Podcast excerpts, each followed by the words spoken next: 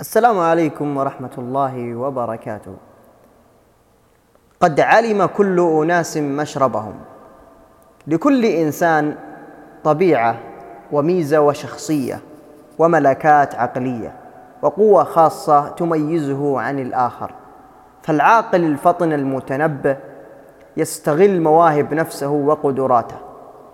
يقول أحدهم: فليس في الحياة أجمل وأسعد من العيش بنجاح وانتصار على مواطن الضعف. ويقول الله تعالى ولكل وجهة هو موليها فاستبقوا الخيرات. ويقول الله في موضع آخر وهو الذي جعلكم خلائف الأرض ورفع بعضكم فوق بعض.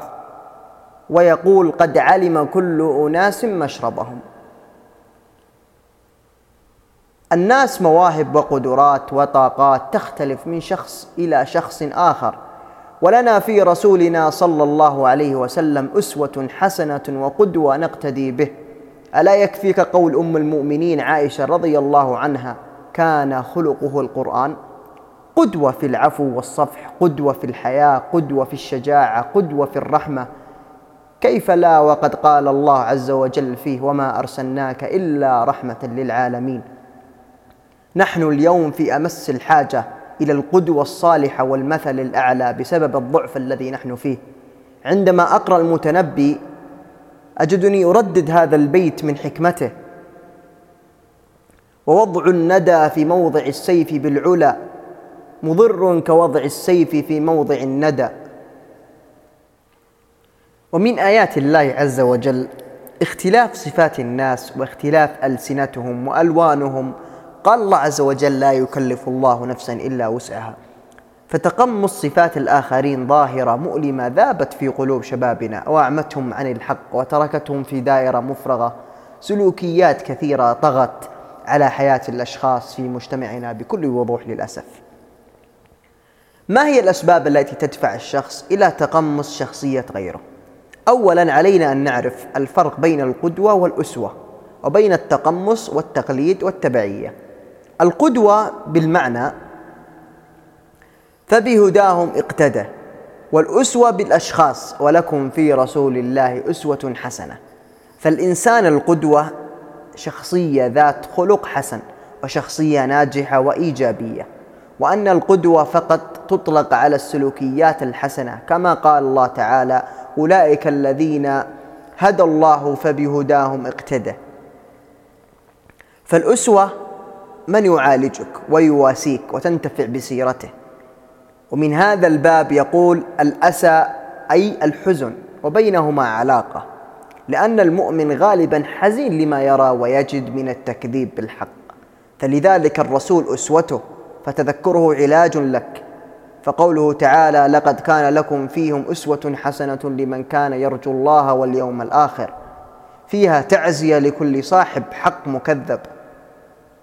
أي فيها علاج وتعزية ومواساة تقويك في الثبات على الحق. أي لك في رسول الله تقوية لما تواجهك من أمور ومصاعب. فقد واجه نفس المتاعب والمصاعب. فالأسوة من الجهتين فالنبي طبيبك فالنبي طبيب لحزنك وآساءك. أي النبي آس وأنت مأسو وبينهما التأسي منك التأسي منك إن شئت. وهذه الآيات تشير إلى أن الحق سيبقى غريبا وأنه مثلما لم تعي الأكثرية وحزن الرسول.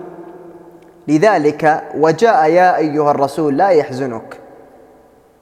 وأما القدوة فتقتدي بالعمل نفسه ثم قد تكون أفضل من صاحب العمل وقد يكون هو أفضل منك. أي تقتدي بالعمل مفصولا عن مراقبة شخصه.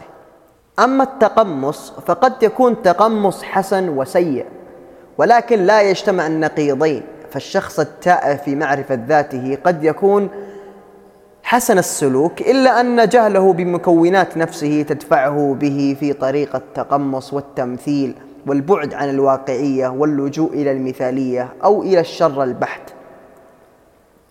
أما التقليد قال ابن تيمية التقليد هو قبول القول بغير دليل وقال الجرجاني عبارة عن اتباع الإنسان غيره فيما يقول أو يفعل معتقدا للحقيقة فيه من غير نظر وتأمل في الدليل. وهنا نلقي نظرة حول التقليد والاتباع. كل من اتبعت قول هنا كل من اتبعت قوله من غير أن يجب عليك قبوله لدليل يوجب ذلك فأنت مقلده والتقليد في دين الله غير صحيح. وكل من أوجب عليك الدليل اتباع قوله فأنت متبعه والاتباع في الدين مسوغ. احذر الجاهل الإمعة والتبعية والتقليد الأحمق. احذر أن تكون إمعة إن أخذ الناس أخذت وإن ترك الناس تركت وإن فعل الناس فعلت وإن قال الناس قلت. يجب أن يكون للمرء شخصية مستقلة ورأي سديد. وقرار فريد يتخذه في مسيرة حياته يكون مبني على الاعتدال والاستقامة وعلى المنهج الصحيح كتاب الله وسنة رسوله صلى الله عليه وسلم. لا تكن إمعة ولا تتقمص شخصية غيرك ولا تذب في شخصيات الآخرين. فعلا ستكتشف أنك إنسان لا قيمة لك. وأكثرهم ينسون أنفسهم وأصواتهم وسكناتهم وحتى طريقة كلامهم العفوية. فرض عن نفسك وتقبلها وثق في تصرفاتك وقدراتك.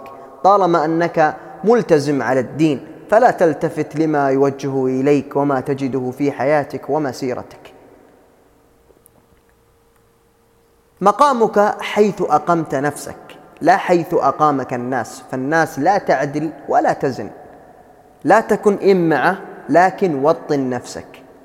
وأخيرا إذ يجب أن يعامل كل إنسان حسب ما يستحق. فمن استحق العطاء والكرم لا يستعمل معه السيف أو القوة.